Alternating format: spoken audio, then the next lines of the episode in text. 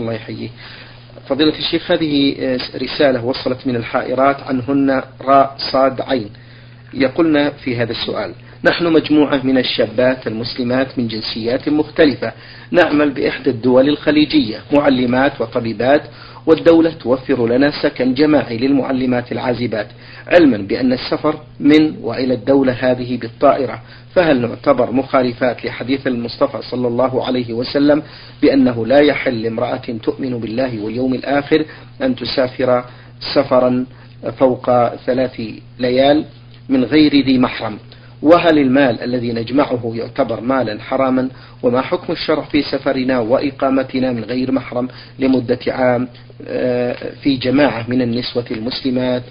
نرجو منكم التوجيه. جزاكم الله خيرا. الحمد لله رب العالمين وصلى الله وسلم على نبينا محمد وعلى آله وأصحابه ومن تبعهم بإحسان إلى يوم الدين.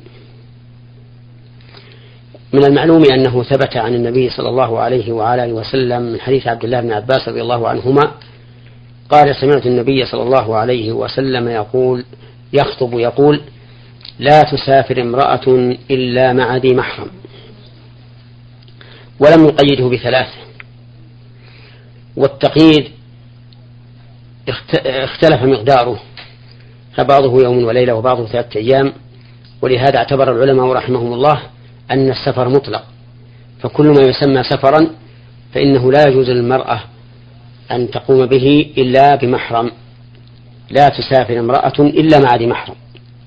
وفي حديث ابن عباس الذي ذكرته قال فقال رجل يا رسول الله إن امرأتي خرجت حاجة وإنك كتبت في غزوة كذا وكذا. فقال انطلق. فحج مع امرأتك.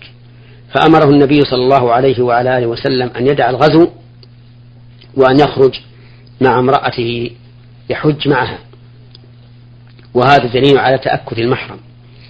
وفي هذا الحديث لم يستفصل النبي صلى الله عليه وسلم هذا الرجل أي لم يقل له هل مع زوجتك نساء؟ هل هي آمنة أو غير آمنة؟ هل هي شابة أم عجوز؟ كل ذلك لم يكن فدل على أن الأمر عام وأن الحكم لا يختص بحال دون حال. وأنه لا يجوز للمرأة أن تسافر إلا مع ذي محرم.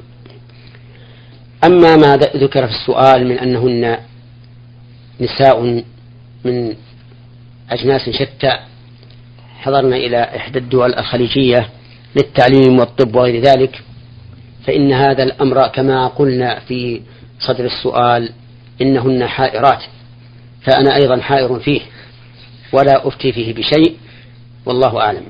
جزاكم الله خيرا بارك الله فيك شيخ محمد. هذا السائل عبد الحكم سليمان العراق بغداد يقول ما حكم بيع عملة بعملة أخرى بالأجل؟ أفيدوني مأجورين.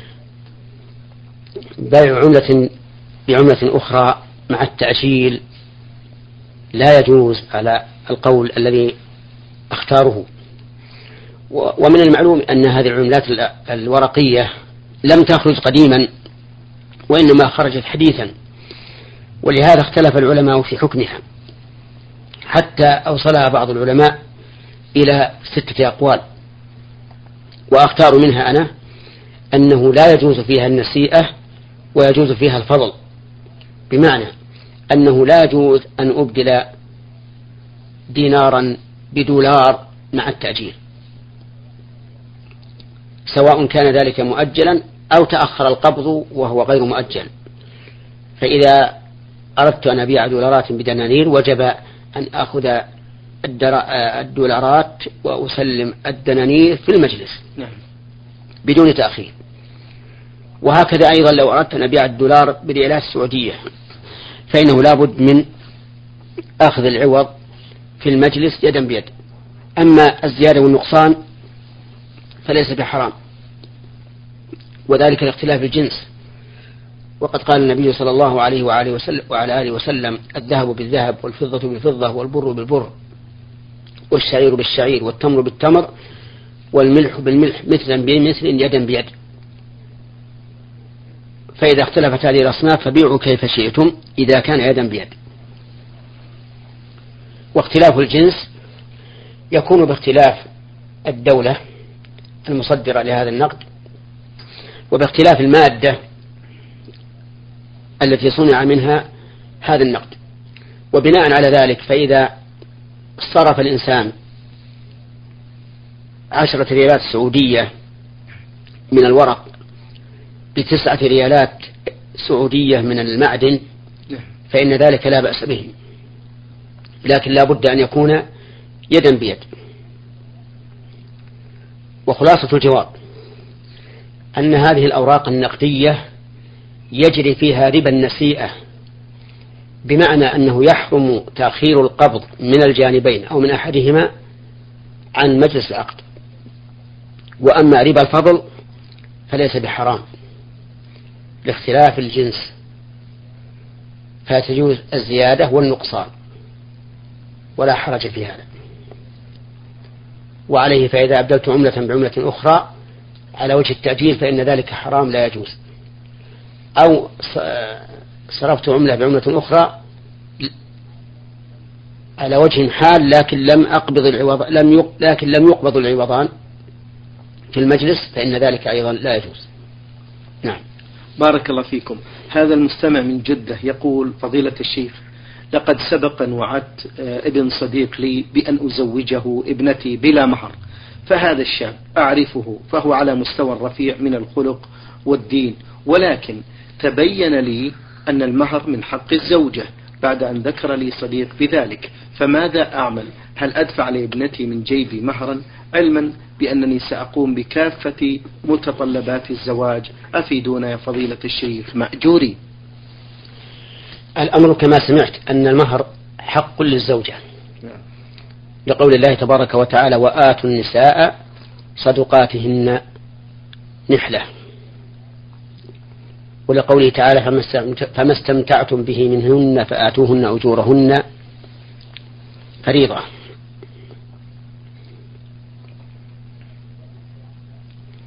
وإذا كنت وعدت ابن صديقك أن تزوجه بلا مهر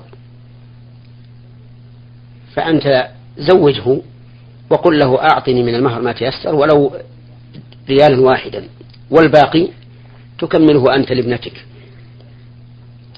وتكون بذلك مأجورا على وفائك بالوعد من وجه ومأجورا من وجه آخر إذا كان هذا الشاب مستقيما ولا يجد ما يدفعه مهرا كاملا لابنتك ونسأل الله سبحانه وتعالى أن يوفقك للخير وأن يرزقهما إن قدر الله اجتماعهما الذرية الطيبة. اللهم أمين. بارك الله فيكم. يقول هذا السائل يا فضيلة الشيخ ما حكم من يستهزئ بالحجاب ولا يأمر أهله به؟ فنرجو منكم التوجيه والنصح مأجورين. الحجاب هو عبارة عن ستر الوجه وما تكون به الفتنة من بقية الأعضاء. هذا هو الحجاب الشرعي. خلافا لما يظنه بعض الناس من أن الحجاب الشرعي أن تستر المرأة كل بدنها إلا الوجه والكفين. وقد دلت الأدلة من الكتاب والسنة على أنه لا يجوز للمرأة أن تكشف وجهها لغير, محا... لغير زوجها ومحارمها. ولنا في ذلك رسالة أسميناها الحجاب ولغيرنا في ذلك أيضا رسائل. وقد ألفت في هذه في هذا مؤلفات كثيرة. والحمد لله. ومن استهزأ بالحجاب فإن كان قصده الاستهزاء به كشريعة وسنة من سنن من سنن الرسول عليه الصلاة والسلام فإنه على خطر عظيم. ويخشى أن يكون هذا ردة عن دين الله لأن الاستهزاء بالله وآياته ورسوله. كفر. كما قال الله تبارك وتعالى ولئن سألتهم ليقولن إنما كنا نخوض ونلعب. قل أب الله وآياته ورسوله كنتم تستهزئون. لا تعتذروا قد كفرتم بعد إيمانكم. وأما إن كان يستهزئ به لا على أنه شريعة لكن على أنه قول اختاره من من يفعله ويتحجب. فهذا لا يكفر. لكنه أخطأ خطأ عظيما. لأن الاستهزاء بقول غيرك من أهل العلم وإن كنت عالما لا يحل. ما دامت المسألة مبنية على الاجتهاد. فإنه ليس اجتهادك أولى بالصواب من اجتهاد الآخر. وليس اجتهاده أولى بالصواب من اجتهادك. والصواب من اجتهاديكما ما وافق الكتاب والسنة.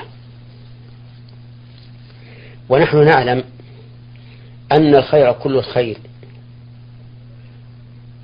بستر الوجه عن الرجال الأجانب بقطع النظر عن دلالة الكتاب والسنة والنظر الصحيح على وجوب ستر الوجه. لكن هو من الناحية من الناحية العقلية.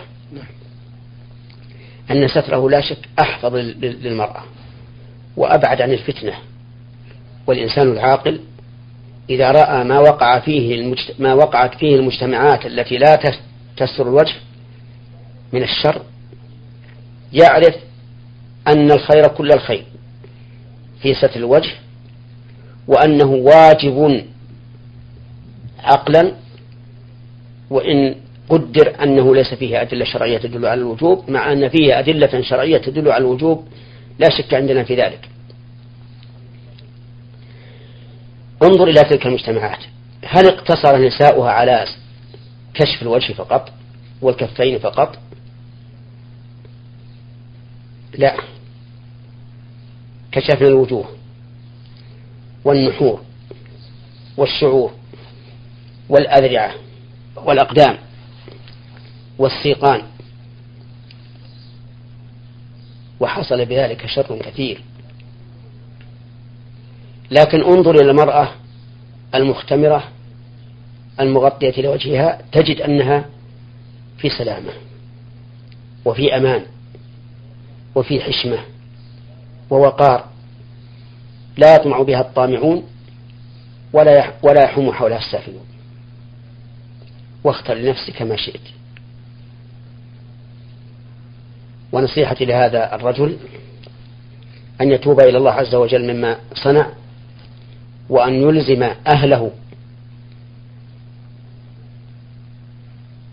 من بنات وأخوات وزوجات بما تدل عليه الأدلة الشرعية من ستر الوجه. حتى تسلم نساؤه ويسلم دينه ويكون قد رعاهن حق الرعاية. فإن الإنسان مسؤول عن أهله يوم القيامة كما قال النبي عليه الصلاة والسلام الرجل راع في أهله ومسؤول عن رعيته. نعم. بارك الله فيكم. هذا السائل فاء ميم عين شين يقول فضيلة الشيخ كيف تكون المحبة في الله؟ أرجو منكم إفادة. تكون المحبة في الله بأن تحب الرجل لكونه عابدا صالحا. لا لأنه قريبك ولا لأن عنده مالا ولا, لأنه يعجبك في خلقه ومنظره وما أشبه ذلك. لا تحبه إلا لدينه وتقواه. هذه هي المحبة في الله. وفي هذا الحال تجد أن كل واحد منكم يعين الآخر. على طاعة الله. وقد ثبت في الحديث الصحيح عن أبي هريرة رضي الله عنه أن النبي صلى الله عليه وعلى آله وسلم قال سبعة يظلهم الله في ظله يوم لا ظل إلا ظله إمام عادل وشاب نشأ في طاعة الله ورجل قلبه معلق في المساجد ورجلان تحابا في الله اجتمعا عليه وتفرق عليه ورجل دعته امرأة ذات منصب وجمال فقال إني أخاف الله ورجل تصدق بصدقة فأخفاها حتى لا تعلم الشمال ما تنفق يمينه ورجل ذكر الله خاليا ففاضت عيناه. والشاهد منه قول رجلان تحابا في الله اجتمعا عليه وتفرقا عليه. ولكني أحذر غاية التحذير ولا سيما النساء من أن تكون هذه المحبة في الله محبة مع الله. لأن بعض الناس يغرم بمحبة أخيه في الله أو تؤمن المرأة بمحبة أختها في الله حتى تكون محبة هذا الإنسان في قلبها أو في قلب الرجل أشد من محبة الله. لأنه يكون دائما هو الذي في قلبه وهو الذي على ذكره إن نام نام على ذكره وإن استيقظ استيقظ على ذكره وإن ذهب أو رجع فهو على ذكره. فينسي ذكره ذكر الله عز وجل. وهذا شرك في المحبة. قال الله تعالى ومن الناس من يتخذ من دون الله أندادا يحبونهم كحب الله. وفعلا يحصل تحصل الشكوى من هذا الأمر. أن تحب المرأة زميلتها أو معلمتها محبة شديدة تستولي على قلبها وفكرها وعقلها حتى تكون هي التي على بالها دائما وتنسى بذكرها ذكر الله. وهذا خطأ.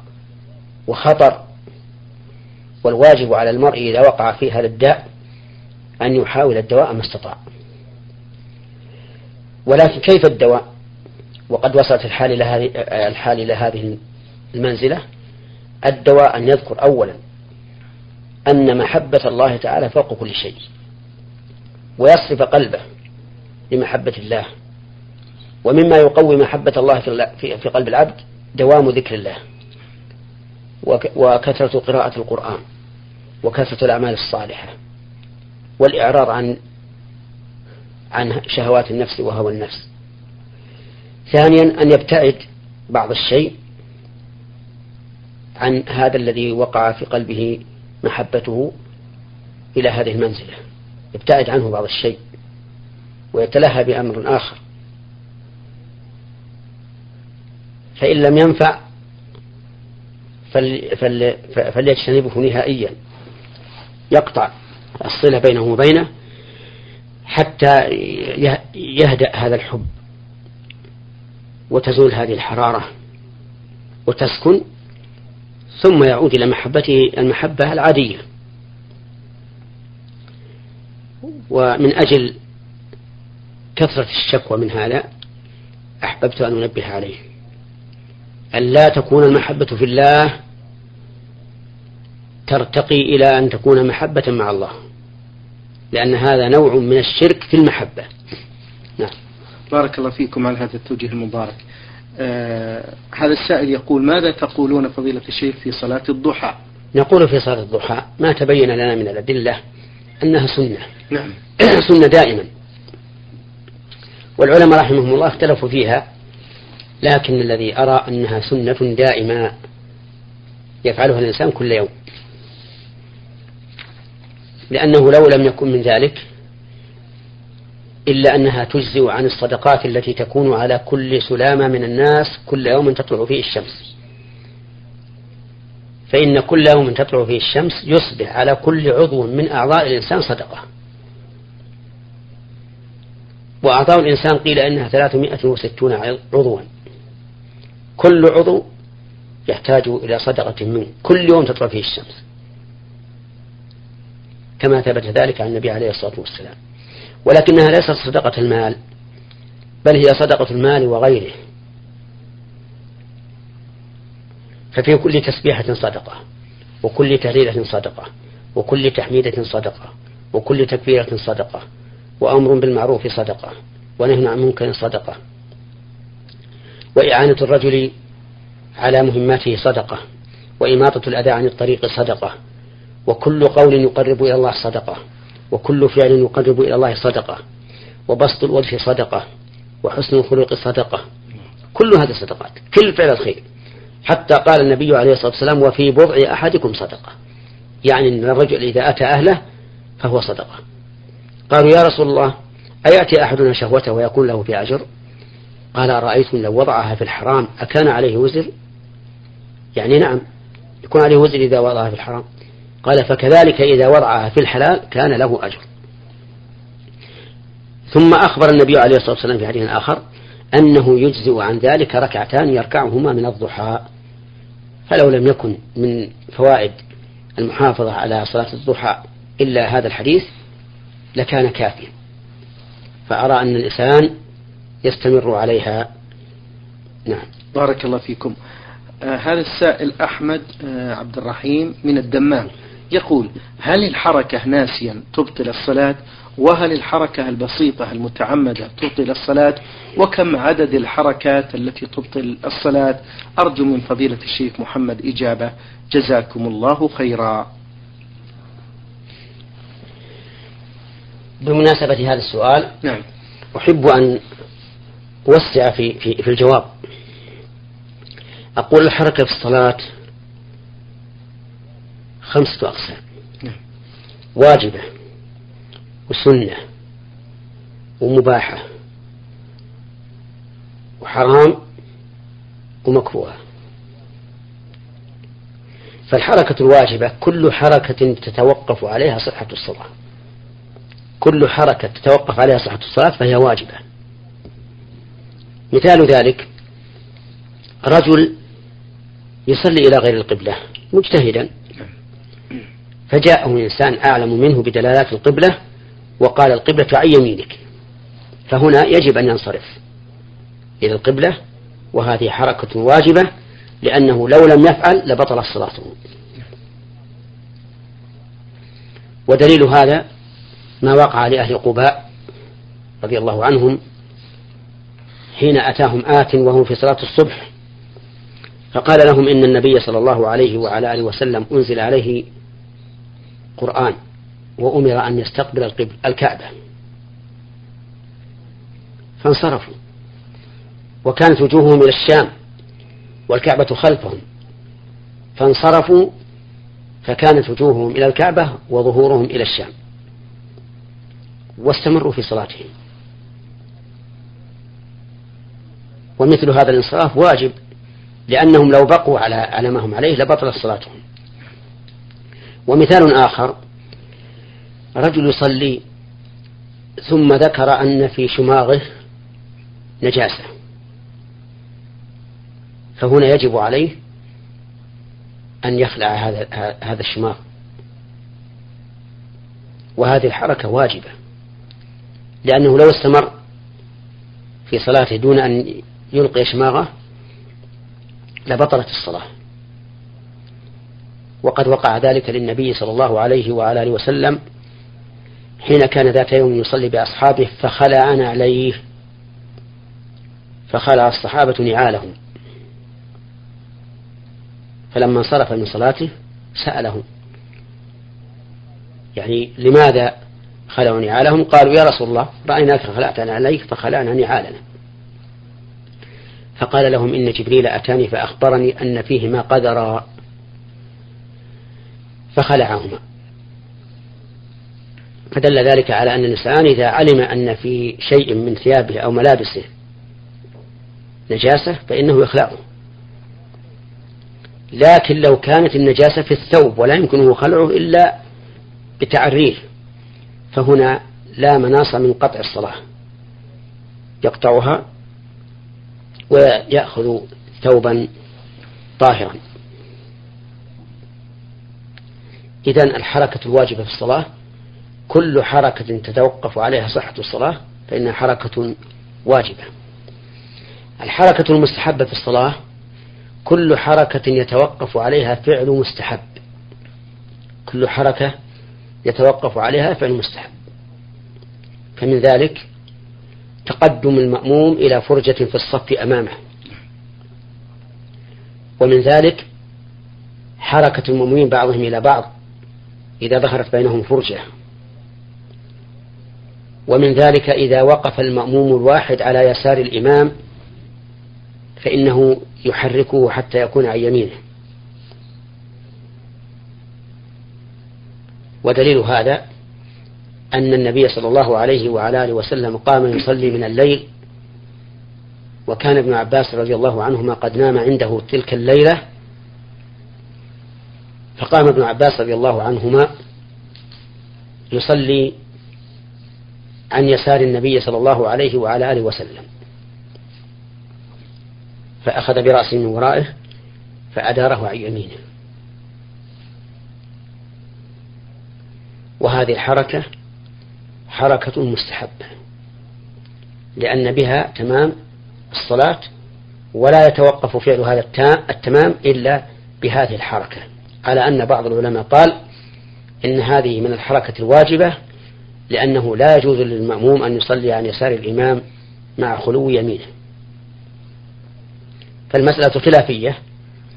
منهم من أوجب ذلك أي أن يكون المأموم الواحد عن يمين الإمام ومنهم من جعل ذلك من قبيل المستحب لأنه ليس فيه إلا فعل الرسول صلى الله عليه وعلى آله وسلم وفعل الرسول المجرد لا يدل على الوجوب.